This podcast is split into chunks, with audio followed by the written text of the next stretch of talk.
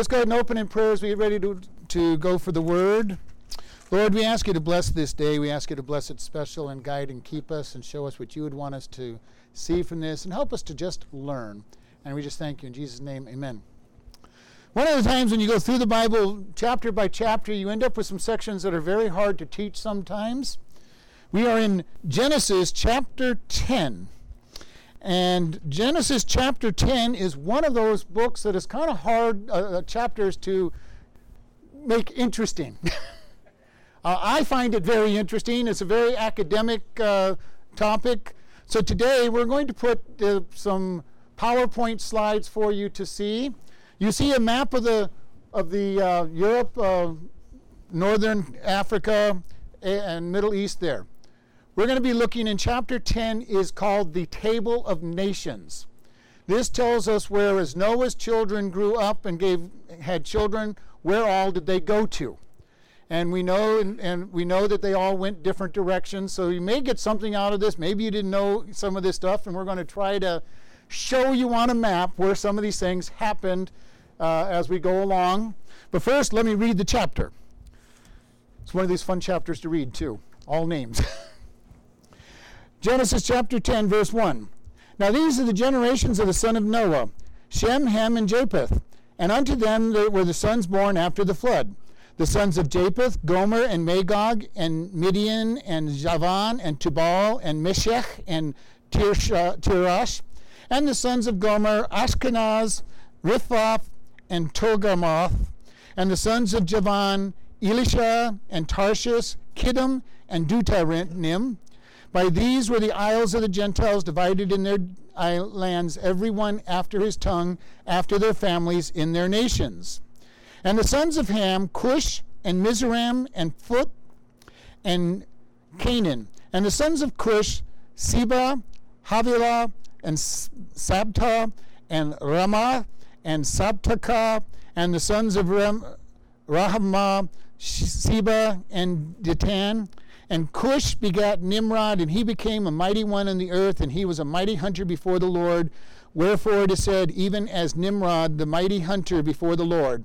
And the beginning of his kingdom was Babel, and Erech, and Akkad, and Calnech, and the land of Shinar, in the land of Shinar. Out of the land went forth Asshur, and he built Nineveh, and the city of Rehoboth, and Keilah, uh, Kala, and risen be- between Nineveh and Keilah, the same is a great city. And Mizraim begat Ludim, and Ananimin, and Lahabin, and Naphtuhim, and Parashim, and Casluhim, out of whom came the Philistine, and the Caphtorim, and Canaan begat Sidon his firstborn, and Heth, and the Jebusites, and the Amorites, and the Girgashites, and the Hivites, and the Archites, and the Sinites, and the Avilites, and the Zimalites, and the Hamathites, and afterward, after the families of Canaanites spread abroad. And the border of Canaanites was Sidon, uh, which comes to Gerar, and Gaza unto the, and goes unto Sodom and Gomorrah, and Amah, and Ziphonim unto Lasha, even these, these are the sons of Ham and his, and his families and their tongues and their countries and their nations. Unto Shem also, the father of all the children of Eber, the brother of Japheth, the, the elder, even to him were children born. The children of Shem, Elam, Asher, Aphrax, Lud, Aram. The children of Aram, Uz, Hul, Gether, and Mas. Aphrax begat Shelah, and Shelah begat Eber. And unto Eber were born two sons. The names of the sons were Peleg, for in his day the earth was divided, and his brother's name was Joktan. And Joktan began Almodad, and Shelath, and Hazarmaveth, and Jerah, and Hiram, and Uzal, and Diklah, and Obal, and Abliel, and Sheba, and Ophir, and Haluel, and Jupah, all those sons were the sons of Joktan.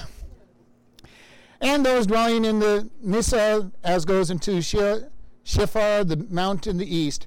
These are the sons of Shem, after their families and their tongues, and in their lands and after their nations. These are the families of the sons of Noah after their generations in the nations and by these were all nations divided in all the earth after the flood.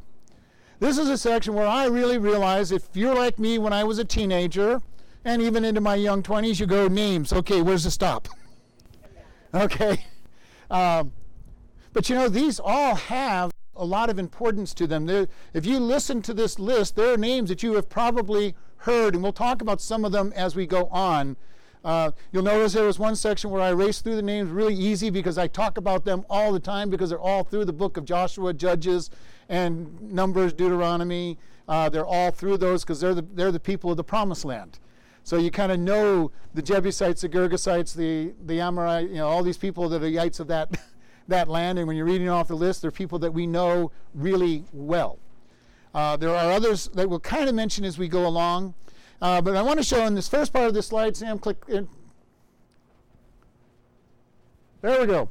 All of the people in that northern part, those are the descendants of Japheth. Japheth moved to what we now know as Europe and to the western part of Russia. So these are when we get down to his his children, we'll be showing you where they settle a, as we go along. Next screen shows us where Ham's uh, people went to. Ham went into Africa and the Middle East. All right. Uh, the next one goes where Shem's people go. They include the Middle East and everything to the east of that, all the way to the Orient and into North America. Our Indians, Indian nations go through Shem because of their route through the Bering Strait, Bering things. Now, there's certain things that happen with each of these different groups. The, the line of Shem generally stayed godly and followed monotheism. All right, so we find in all the places where Shem lives, at least in the ancient world, we find monotheistic religions when Moses goes to Midian, which is right up at the end of the Persian Gulf area there, Midian was of the Shem line and they were monotheistic believers. Uh, up until recently, most of the countries in the Far East were m- monotheistic. Even most of the Indians nations are monotheistic. Not all of them. Many of them get into ancestor worship, but many of them follow the great God. They recognize one one God. So, because of their roots into Shem, they have the right roots to follow after God. Not saying they're following God, but they have the right roots to be able to follow the one God. So, we're going to look at this. The next screen will tell us the children of Gomer. All of those places, uh, Gomer is the son of Japheth, and he has his children that go straight north.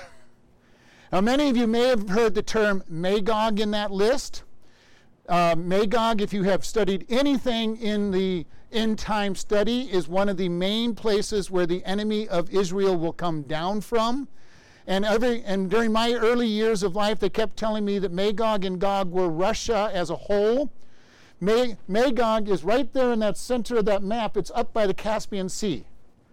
It is central Russia. It is not where the northern part of that comes from. So just be aware. And I wanted to try to get these names in your heads a little bit so that when you hear these names, you can kind of get a feel for where things are. Uh, do I expect everybody to remember every place that every one of these names go? Absolutely not. you know, there's going to be a test on it next week. Everybody memorize it. um, so we look at this. The Javan people were the ones that ended up in Greece. All right, all through northern northern Turkey, we have Gomer, Tubal, Meshech, all of all of Japheth's descendants go through that, and they are ones that will go further in. All right, next one, Sam, for Javan's people. So down one more generation here. Javan has these little places up in northern, if, uh, northern Turkey uh, that his, his descendants will be into. So remember, they get off the ark they're somewhere in the Mesopotamian area. Okay, we're not going to argue at all. History, history tells us that civilization started in the Mesopotamian area. Somewhere on the mountains outside of that area, they, they settled and they came down off the mountain and settled between the two rivers, the Tigris and the Euphrates. All right? Why did they name them the Tigris and Euphrates? Because in Eden, the Tigris and the Euphrates flowed out and they looked at it and said, This kind of reminds us of those old rivers and they named them the same as what they had. This don't do not fall into. There are people that teach us somewhere in that area is where Eden is. Who knows where Eden is? Eden was lost under under water. the whole world's te- uh, uh, topography changed after the flood. Eden probably does not uh, exist anymore but they named those rivers just as we did in America. If you go all over America, you see cities named after city, you see rivers being renamed. Uh, back east, we have the River Thames, just like they do in England, and, and you know it was the settlers coming from England and go, we want to. It looks kind of like the River Thames, so we're going to just call it the New Thames, you know. And it's so we have that. Don't think that that is where Eden was. You know, my personal belief is we don't know where it is. It could be at the bottom of one of our oceans, you know, because of the changing. But we see that Javan's sons kind of went back. They, they started out in Greece for him, and his sons went back toward, back toward where they, where they were from. And as we look at them, we also end up with Javan telling us that next next next one, excuse me, I got ahead. Javan, his people took into Tarshish and Elishon. Tarshish, if anybody has ever read the story of Jonah, you know that name of Tarshish. It is generally believed that it is the southern part of Spain. Some people have put it as far as England, but it's somewhere real far west of, of, the, of the promised land. All right? Uh, great silver mines and everything, which is why I don't think that it belongs in England. I think it probably belongs in Spain because of what, they, what it's known for is silver and gold, not, and that's not what England is known for primarily. So we see his family moving out even further. Elisham becomes the followers of the seafaring people at that time. So they start getting all those little islands, all those islands through the Mediterranean, and possibly even into the northern Africa is his family. And the verse says that this is where the Gentiles divided the lands, everyone after his own tongue, during that period of time. All right, next screen. Now we start looking at Ham. Ham's children move into the south. He has Phut, which is Libya. In today sometimes it just puts P-U-T, put. Uh, he has the Mizraim, which is the what's going to become the Egyptian people. He has Cush or Ethiopia. So when you read these Bibles, these are terms you might want to be able to remember. When you see the word Cush, they're talking about the Ethiopians. When they put put in there, they're talking about the Libyan area of the of the world. They're all descendants of Ham. And so Ham has his sons. Let me see where am I on my notes so I don't lose because I'm doing PowerPoint. I can't lose. All right, next screen, Sam. Okay, then it says we get the sons of Nimrod, Havilah, Dedan, Sheba, and Remah. They all are taking what we now know as the Middle East, Arabia, and they're on the northern part of that. And then we take this little side journey into Nimrod. Nimrod is an interesting character as we go forward. He builds the city of Babylon. He is the first man that's given the title king. And if you look him up in history, he's a very interesting character. He's nasty, he's mean, he enslaves people. He's the first one that we know of in history that starts doing human sacrifice. He builds all false religions go back to Nimrod. He has a a pantheon of gods that's 30, uh, 66 gods in the, in, the, in the pantheon, and he builds all false religions, trace their roots back to him. He has the story in his life of his son that, de- that supposedly dies for three days and comes back to life. He gets angry at God and tries to go to war with God. Sound a little familiar to Satan, doesn't it? This man was a what we would call an antichrist, a follower of Satan completely, and he is He's the one that pushes really hard. The other major character that is mentioned in here, we'll talk more when we get to him, is Eber. Eber is the last of the long lasting patriarchs. He is going to be born after the flood. He is the great great he's the great grandson of Noah and he is going to live, believe it or not, we'll find out in the next chapter, he's going to live long enough to have seen Joseph. He lives a long life. He and Nimrod are at battles with each other. Eber is having one God, follower of the one God. Nimrod is coming with everything against God. And there's a battle for their entire lives between those two individuals. Eber is the father of the Hebrew people.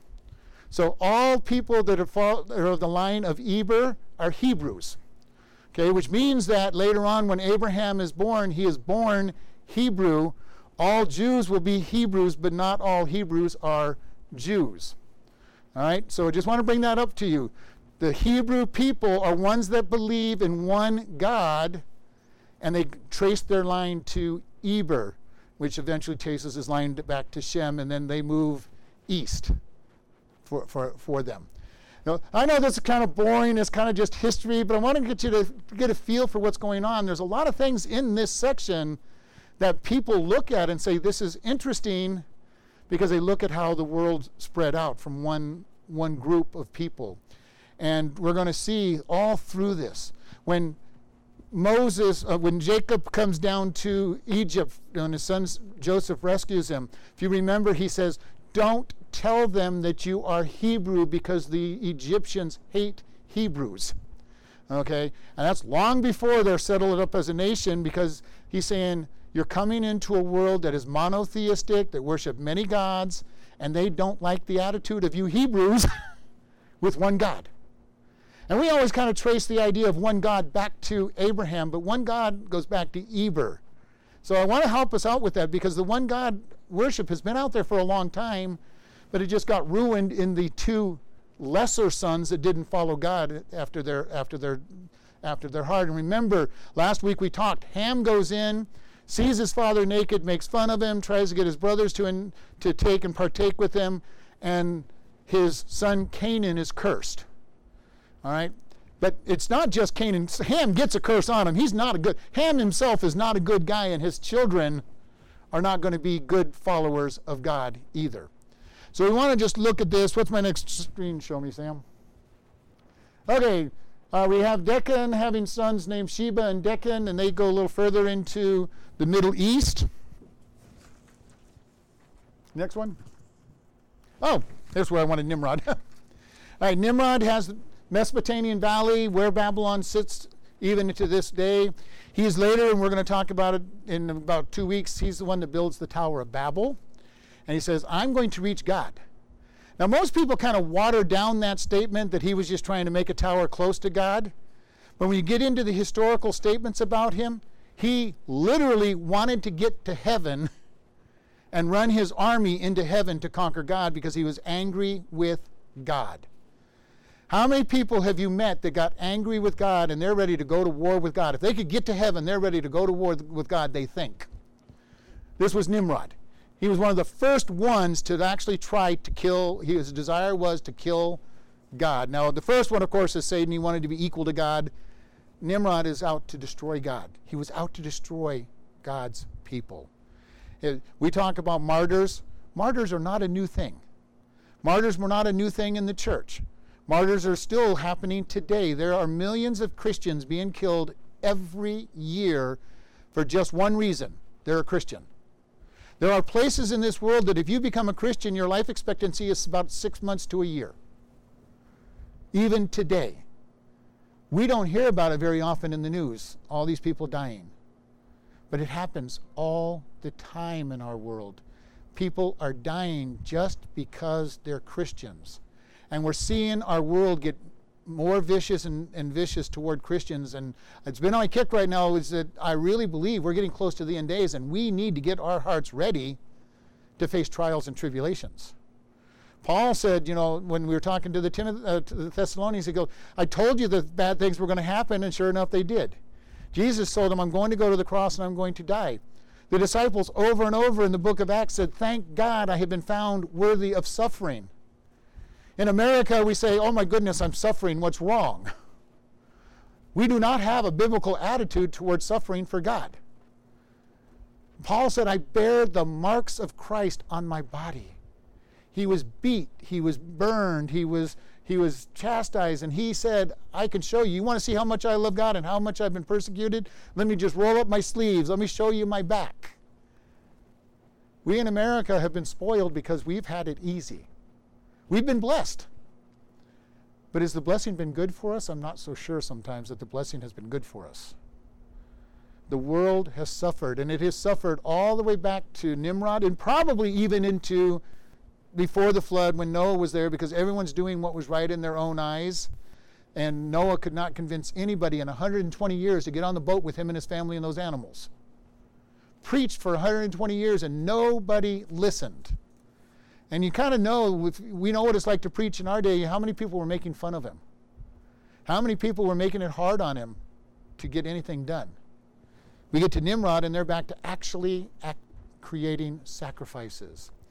And I'm and there's no proof to this, but I would guess that most of the human sacrifices were Shemites and followers of Eber, Hebrew people.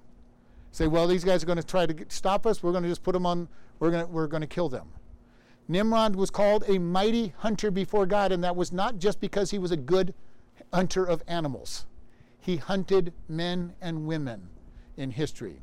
He was a very vicious person, and he is right there. He builds Babel. His son will build will build Asshur and Nineveh.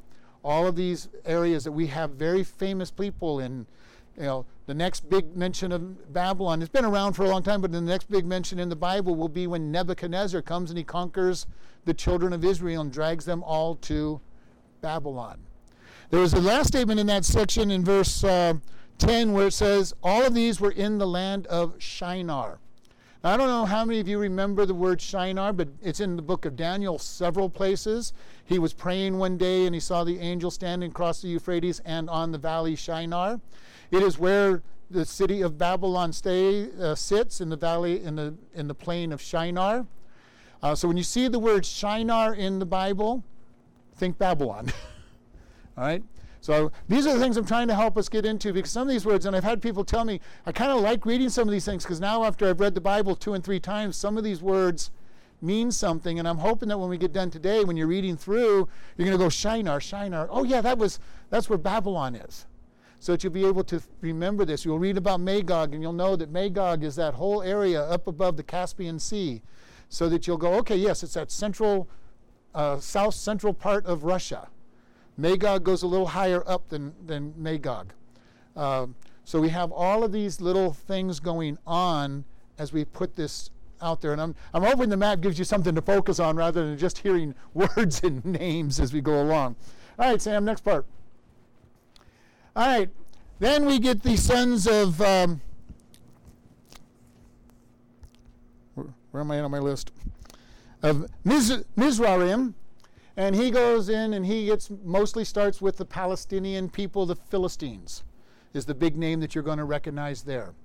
The Philistines, one that gives trouble to Israel for all their days, and is still giving them trouble in today's world because they're the, the Palestinians have taken that whole name from the, the Philistia. So we have that, his sons in that area.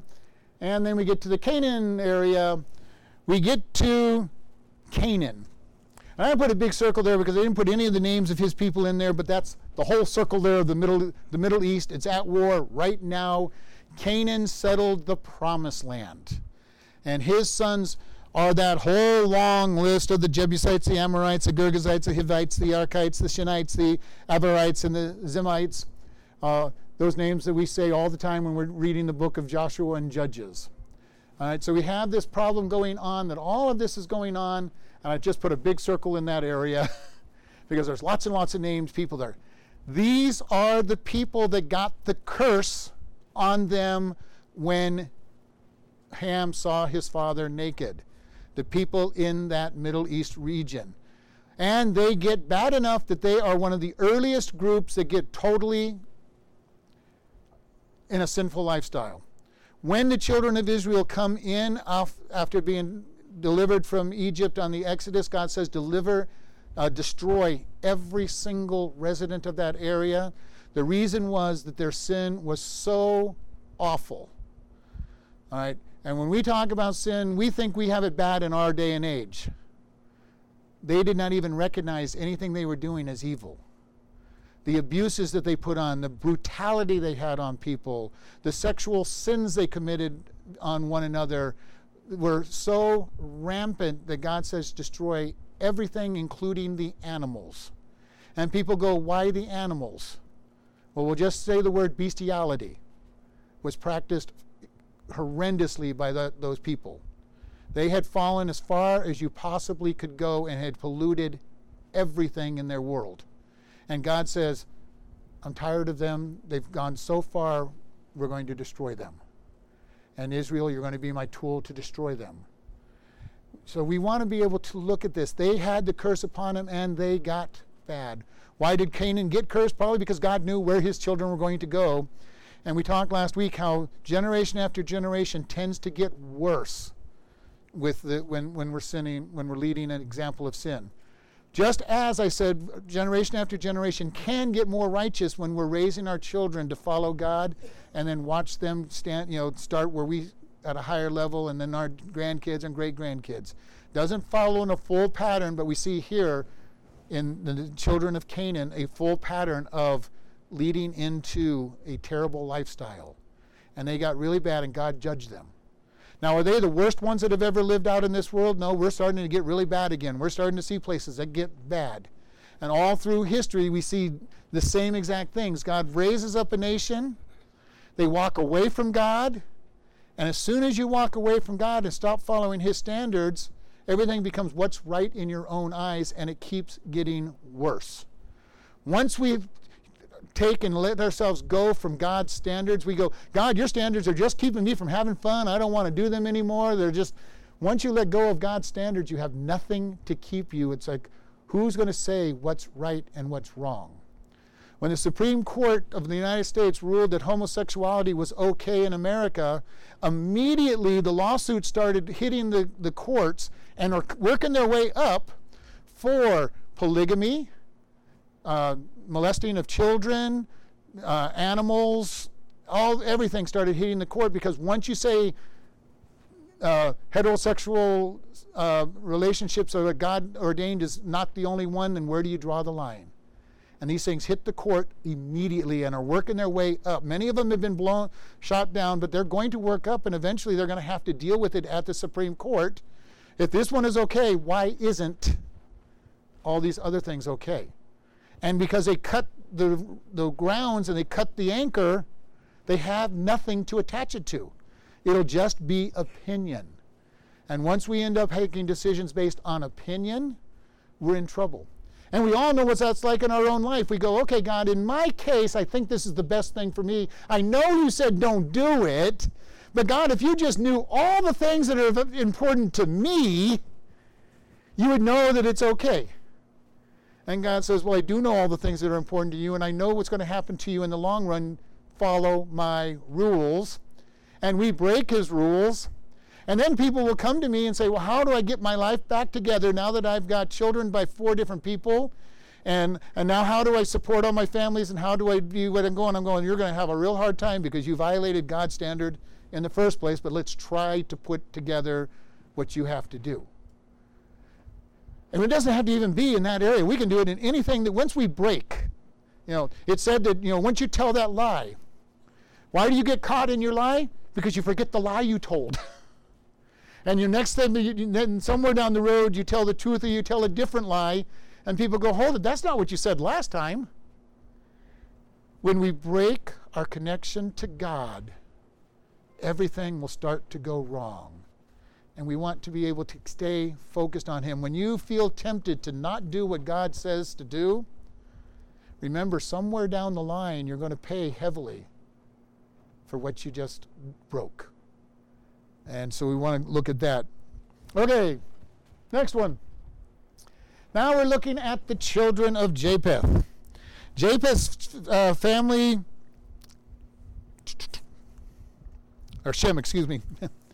Shem's family, they end up in this whole area of Lud, Asher, Iram, Jaffa, uh, Aphorax, and Elam. They are the northern part of the Middle East, and they're going to keep going east. Their, their statement was not go west, young man, it was go east, young man. that was where the wilds were for them. That was where it was uninhabited, and they moved east. Next one. All right, all the other sons take over in that whole Arabian area. This, when we look at this, this uh, part of it, the one where everything mixes is right there in Arabia. Why is it such a big deal in Arabia and the Middle East right now? Is because you've got the children of Ham and the children of Shem both working in that area, both causing problems. We have also the sin of Abraham when he takes Hagar to be his wife and he gives birth to Ishmael. And Ishmael decides because I'm, I've been rejected by my father, he starts doing everything wrong. But he is a Shemite. Uh, but he starts doing everything wrong and goes against God and marries multiple women that have the wrong ways, and he's worshiping the gods of their people. And many of the Middle Eastern nations track their lineage to Ishmael, or many of the other Hamites. but many of them track to Ishmael, and, and they have one major claim on the land, and they go, the land was promised to Abraham, and the firstborn was supposed to get the, to get the, the, the uh, inheritance. So they claim the promised land is theirs because they were firstborn, even though God rejected them because they were the son of works, not of righteousness. And so this is the big problem. We look at the Middle East and we keep talking about wanting peace in the Middle East. There will never be peace in the Middle East until Jesus comes and reigns in the millennial kingdom because it is not just nation to nation in there, it is family against family and until the nations and the leaders of this world recognize it as a family dispute, they will never be solved. Things like the Hatfields and the McCoys, you know, in, in, American American history, battling forever, so long that they forget why they're battling, and to this day don't remember why they were fighting.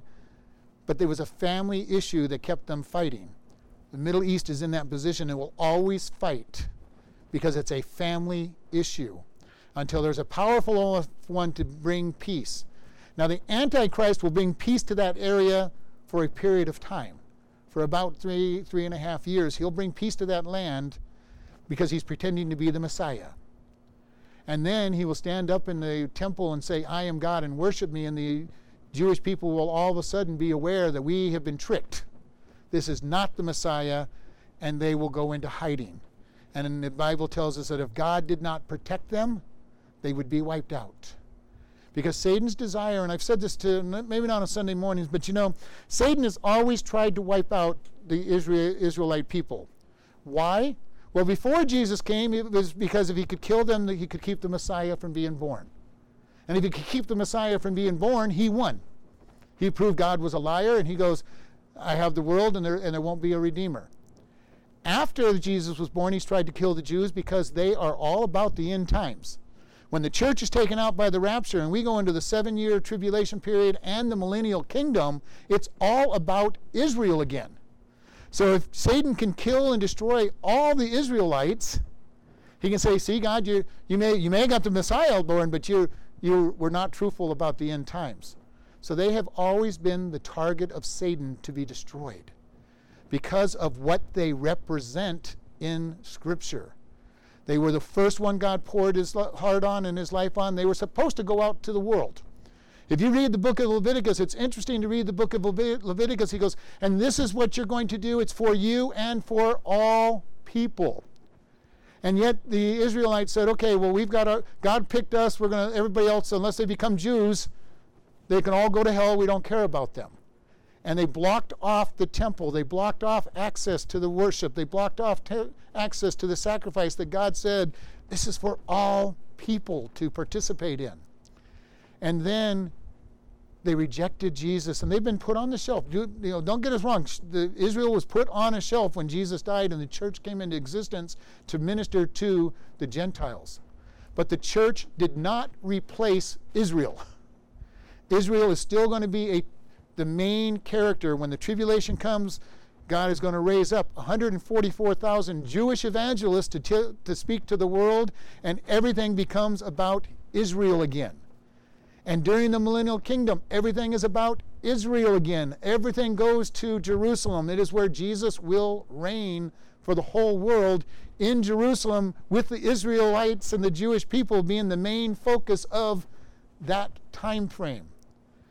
Then we end up going to the end and all this world is destroyed the white throne judgment will happen and all the all those that don't know jesus will go to hell and he'll create a new heaven and new earth which is all about jesus one family. Jews, Gentiles, and one human race. The most important thing about this section of this the study that we're doing about the table of nations, and I want to make this very clear, is that all of us are of one family. And we're suffering right now in this world through all kinds of race issues and everything, and none of that should be an issue at all.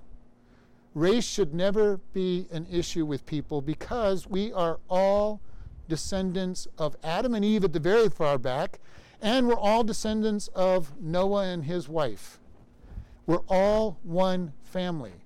Underside, underneath the skin color, which is nothing but melatonin, melatonin and different amounts of it in our body, there's no difference.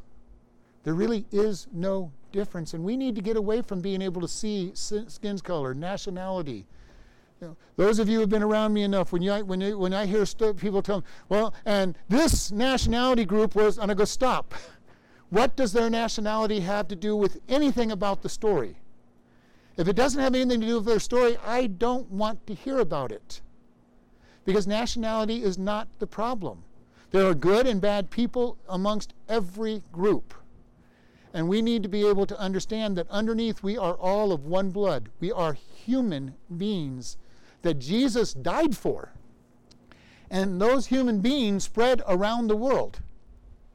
Yes, there were certain groups. The Shemites had the idea of one God. They were following God a lot longer than most of the other groups. They were monotheistic. They followed the God of the universe. Not the same way the Jews did with the sacrifices and all of that, but they followed the one God. The other groups, especially in Ham's family, went really far down into their depravity and got judged. Japheth and his family, you know, they're not all that good either. If you, if you get into the, the religious history of those northern tribes, all of them are polytheistic, polytheistic tribes. They did not follow. Only one group out of the three stayed close to God. We need to keep this in mind. When we're dealing with one another, we're dealing with human beings that all need to be touched. You know, I'm, I hear all these things, you know, Black Lives Matter and all these other things that go on, and it's like, and I get in trouble because I go, all lives matter. And they go, you're missing the point. I go, no, I am making the, the real point. All lives matter because all lives have an eternal destination that needs to be dealt with. We cannot be saying one is more important than another or one's less important than another because all of us are equally important before God. Jesus died for everybody. And this is what this whole section's all about. It tells us that everybody all fanned out from one little point, the ark, and fanned out across the world we are equal. God's made this happen by the confusion of the languages in Babylon when we get to that in two weeks, next week. Next week. uh, we're going to be talking about the confusion of the languages and how God spread out the world. And yes, certain things happen by the spreading out of the world. We see different skin colors and everything because where we went happens to be good for the skin colors. When you're in when you're in high high sun areas, you're going to be healthier having dark skin. If you're in you're further north you go, the healthier you're going to be with light skin to get more sun. So all these things happen and little mutations did happen over the years to make some differences in appearance. But underneath there is no difference. And this is important, you know, even if we don't even look at race. We look at lifestyle. How many people, if you're walking uh, walking across town and all of a sudden you see 20 bikers coming into town, you know, have a have a somewhat of an opinion to think. You know, we need to be careful. We don't want to be judging people until we get to know them. God will get us to raise up and talk to people. You know, he'll put us in places where we, he's going to say, I want you to talk to people that you don't even know. You know, I work out of the prison. You know, the unit I work in right now is the sex offender unit. And people go, How can you do that? You know what? That unit's actually easier to be in than the other one where all the criminals are at. The guys that steal, kill, and have attitudes. And usually most of them are pretty good in that prison, but you know, they have attitudes. The guys over on the other side generally don't have the attitude that the other side do. They're easier to work with. You know, their crime by our standards is really awful, and yes, it's an awful crime. All crime is awful. But you know what? What do I see when I go on that unit? I see people. I see people that need Jesus. And I get to share with them every once in a while when they ask questions. I'm not a chaplain anymore, but they know that I was a chaplain, so they'll ask me Bible questions. They'll ask me questions about different things.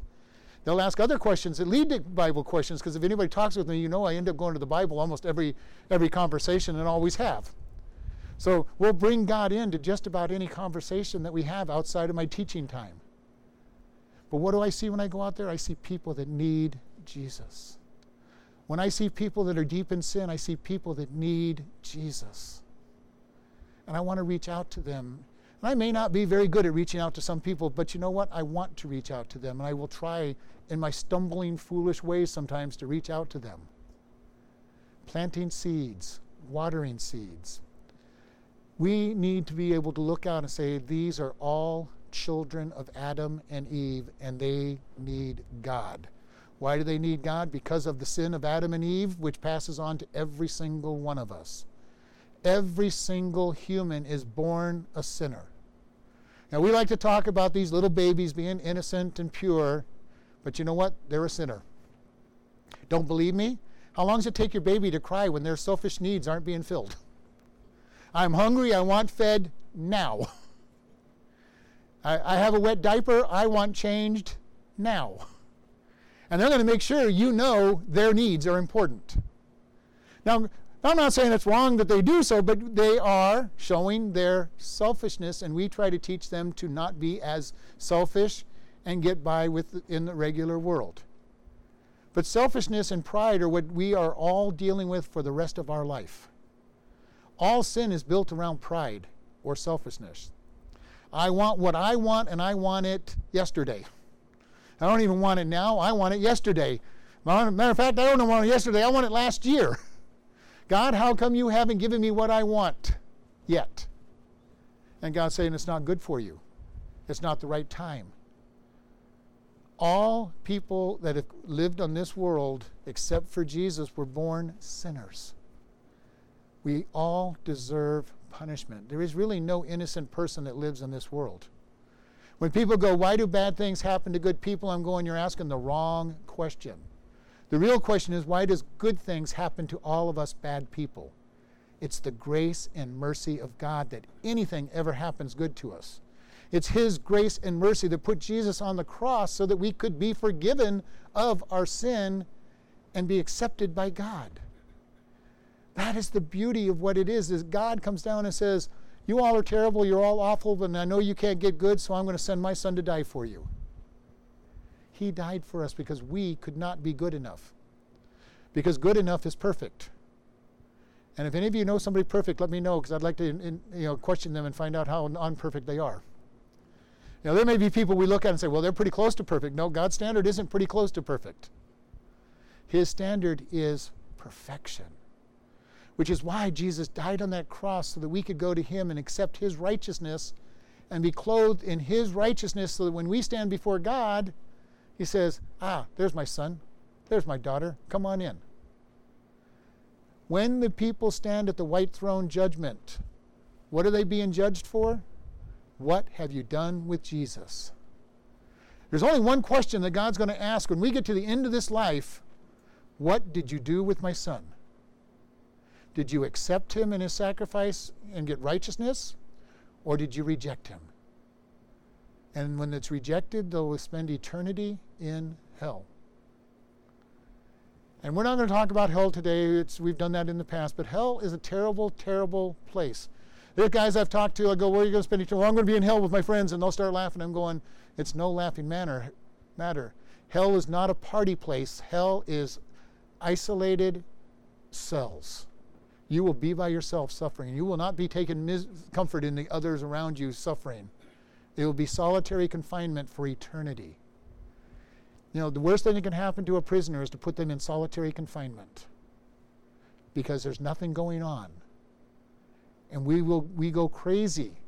You know, this is part of the problem with this whole pandemic that we're running into and people being isolated at home. They're starting to go crazy. Even those of us who like being by ourselves don't want to be so by ourselves that it's only us 24 7, 365 days a year. We want to have some interaction with people sometime. We like to be in control of it, we like to keep it minimized, but we like to keep some contact with people. The problem with what we're going through right now is it's a taste of what's going, on, going to happen. People are being isolated. And they're knowing they're starting to learn how much they need people. This is the problem with the churches talking about how good online worship is. Now, I'm glad we have online. I'm glad that we broadcast onto the radio. I'm glad that we post these on the internet. But you know, there is no substitution for getting together and meeting one with another and fellowshipping one with another and loving on one another and keeping one another up. And that is what's happening right now is the churches are embracing this whole idea of online worship and I'm glad it's there. But I'm hearing people all the time saying this is forever. Uh-uh, I'm not going there we need to be meeting together. Forsake not the assembling of yourselves together, and so much more as you see the day approaching, because we need each other's strength. We need the help of one another. You know, I don't know how many of you get on Facebook. There's so many people that have hundreds and thousands of friends on Facebook. And you ask them, what do you know about them? Well, I know their name. I know the stuff they post. Well, what do you know about them? I don't know. If we go to an online virtual church, that's what the church will be. Yeah, I know lots of names of, of, people in the church, but I don't know anything about them. Who do I call when I have a problem? I'm going to call my online friend? Doesn't work that way. When we need help, we need the body of Christ, and it is going to be important. And we're going to see a lot more pressure coming against us as time goes on about being together. When we have the second wave of this hit, and it's starting to hit already, if you look at the numbers, it's starting to hit. For the first time in five months, there's been more than 7 million people sick at one time.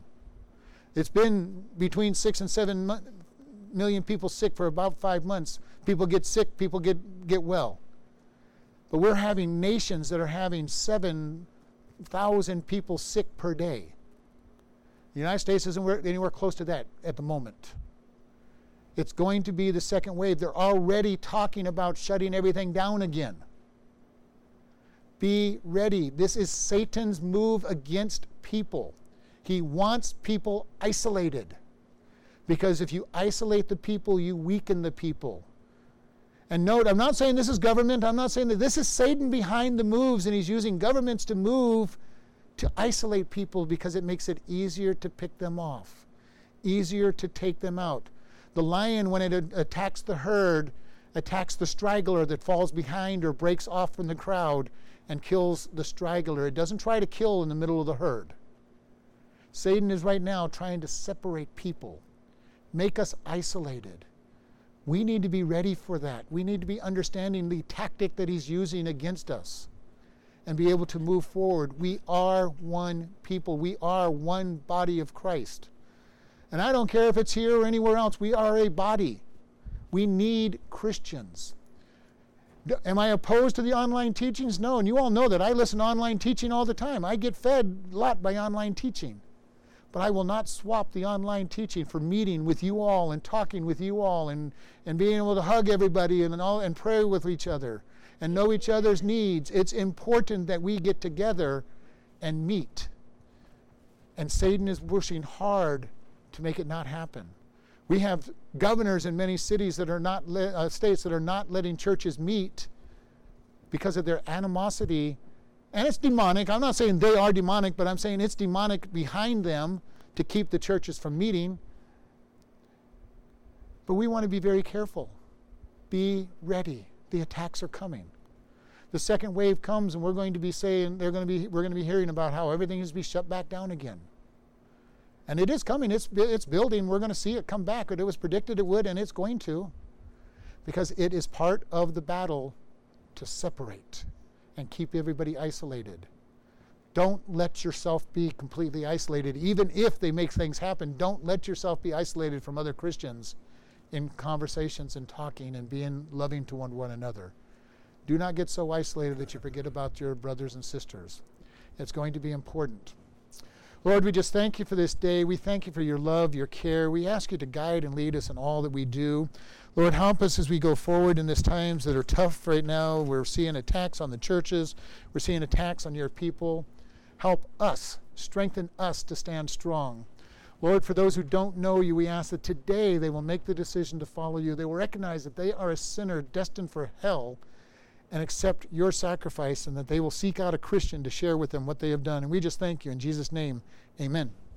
Listening friends, do you know God? Not just know about Him. Today is the day to decide to become His child. God loves you, and Jesus came to die for your sins. In Romans 3:23, we are told, "For all have sinned and come short of the glory of God." We all have sinned. God says the penalty for sin is death. Romans 6:23 says, "For the wages of sin is death, but the gift of God is eternal life through Jesus Christ our Lord." We sin and deserve death and hell. However, Romans 5:8 says, "But God commended his love toward us that while we were yet sinners Christ died for us." God loves you so much he died for us so that we can be forgiven and have eternal life. How do we do this? Romans 10 9 through 8 says that if you shall confess with your mouth the Lord Jesus and believe in your heart that God has raised him from the dead, you shall be saved. For with the heart man believes unto righteousness, and with the mouth confession is made unto salvation. Today is that day for you to come to God and truly know him. Do you know him? Do you want to know him? Pray in your own words like this God, I know that I am a sinner and deserve punishment. I believe that Jesus died to pay my sins. Forgive me and help me to turn from my sins and to live for you. If you have asked this of God and truly believe you are God's child and part of, of His family, we encourage you to do these things. First, tell somebody that you are saved. Second, start reading the Bible each day. We recommend starting with Ephesians and then the Gospel of John. Find a good Bible teaching church. If this is your, your day of salvation, you can contact us and we will send you a booklet to get started on your new life and are available to help you with any questions you have about the Bible. You can contact us by email at office at chloridebaptistchurch.com or by mail at Chloride Baptist Church, P.O. Box 65, Chloride, Arizona 86431.